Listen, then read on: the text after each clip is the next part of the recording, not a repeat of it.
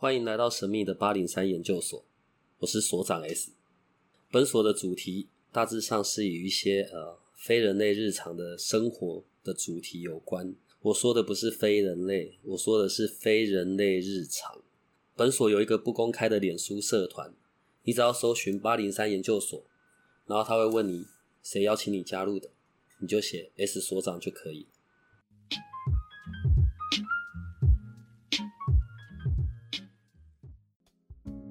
呃，所以延续上一集的，所以我们今天要谈一谈关于那些灵魂的状态。可是，在那之前，我要先问：好，可能在我的工作里啊，或者在我日常生活里，我常常遇到很多人，有的时候不知道为什么就跳没到，很烦呐。呃，我我要举个例子，好像我是海绵，好，然后所以我常常可以去吸收一些我个人不太喜欢的、比较沉重的一些情绪啊，不好的情绪。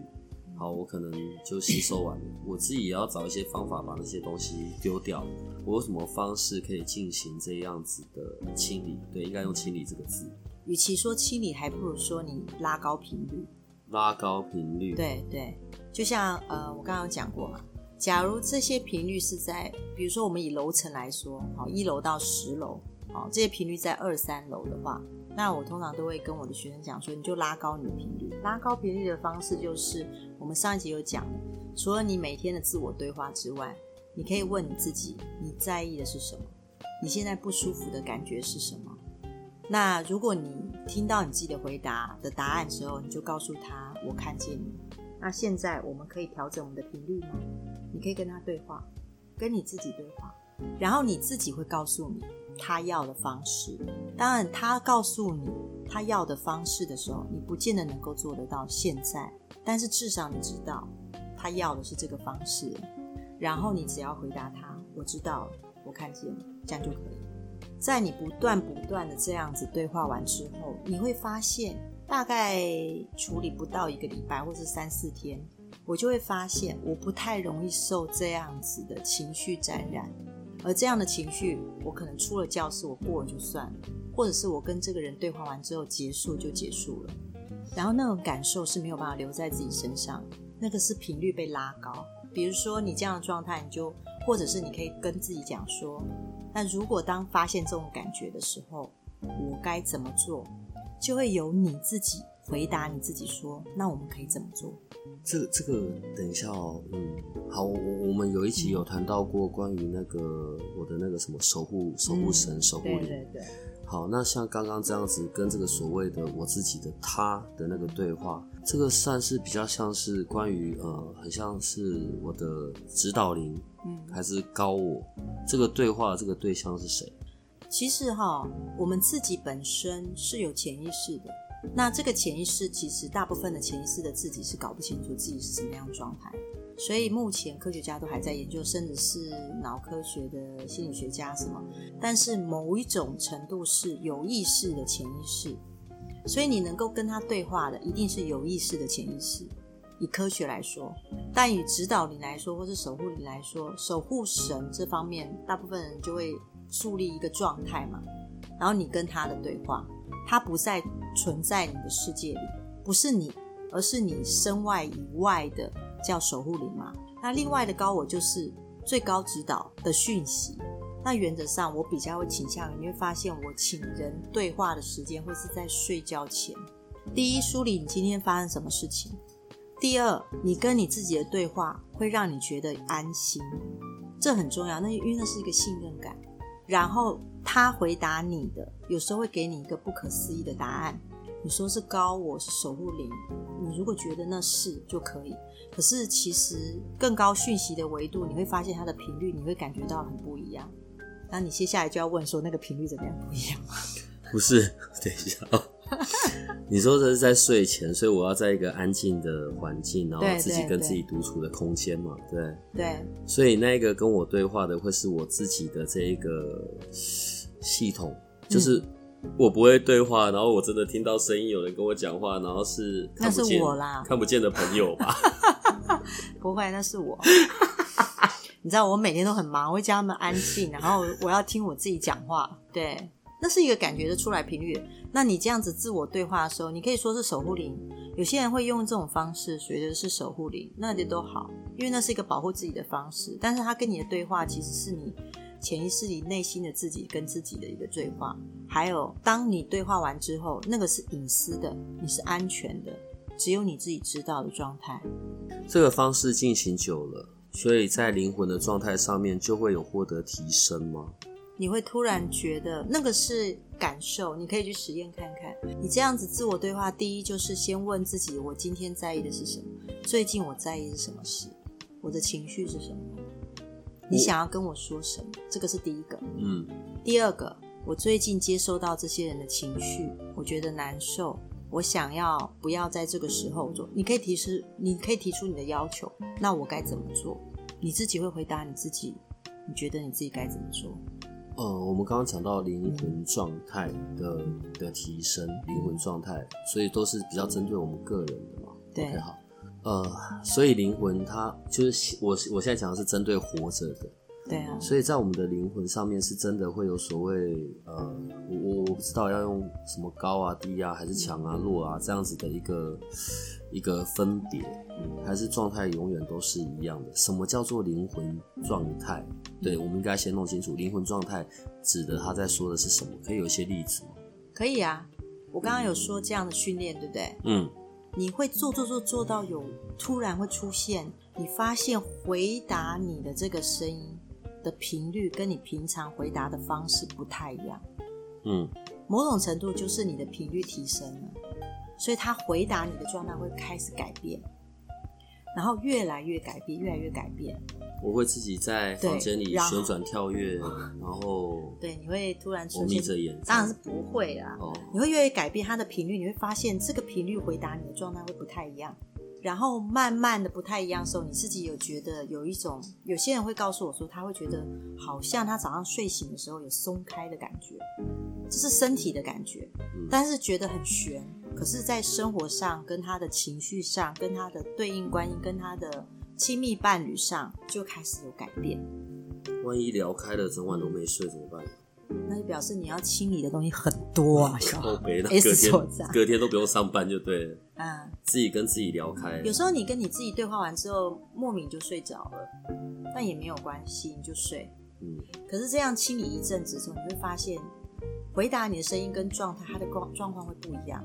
这个可以实验看看，反正你就自我对话。啊，就房间灯全关，需要点蜡烛。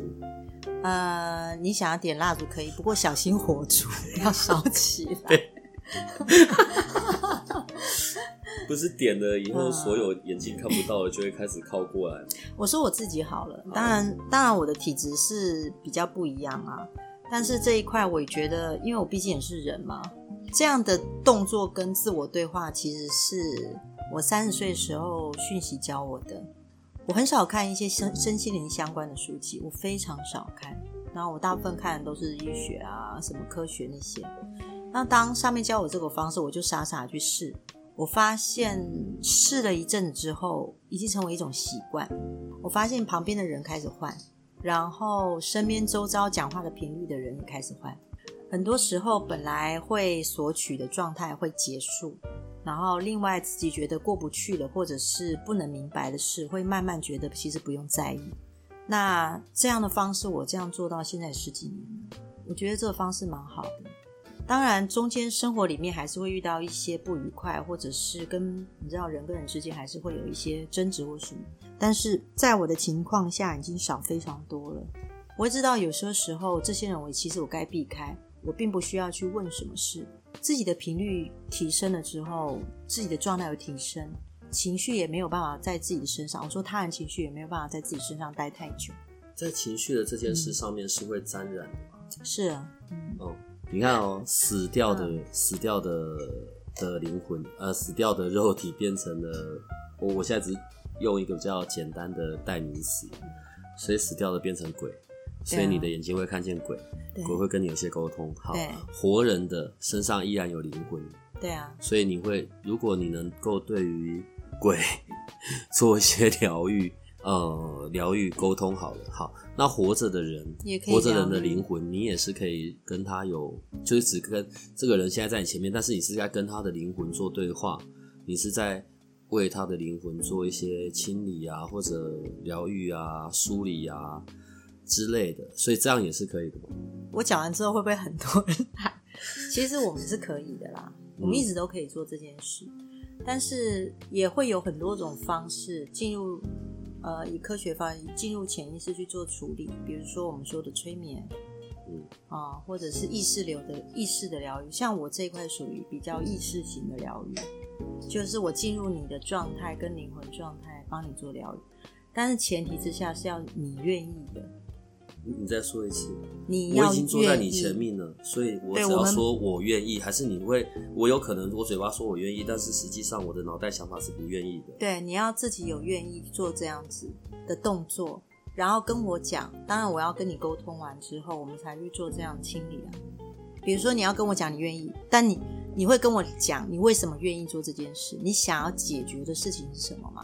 嗯你一定会跟我谈这样。那我透过跟你沟通完之后，我就会知道你现在的状态到哪里。你可能现在是二楼，像楼层来一楼到十楼，那你可能如果到达十楼，你就不会来找我处理这件事。你可能是二二楼，你现在卡在二楼或是三楼哦这样的状态。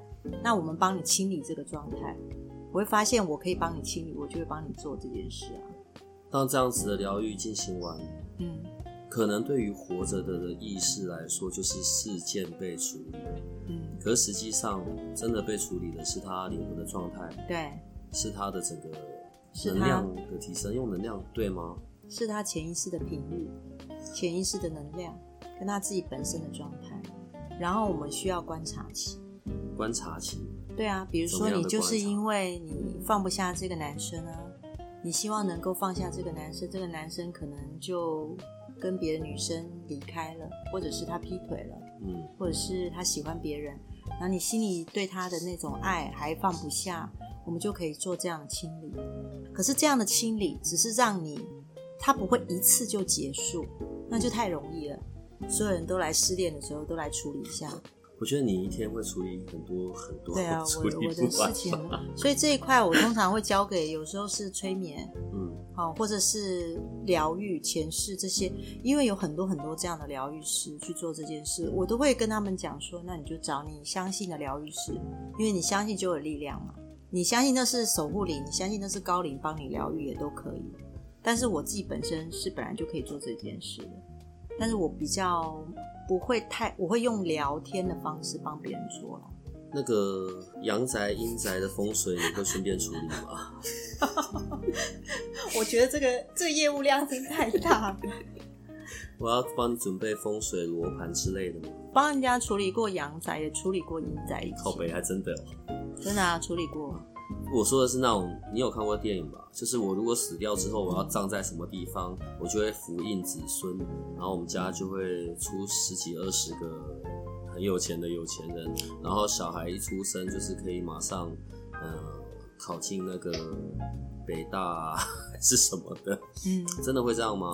首先，呃，风水这一块，阳宅跟阴宅，台湾有风水师，嗯好、也有处理各个的风水师，啊、比如说阳宅，有有人单纯处理阳宅，有人只处理阴宅的风水师，啊、都有。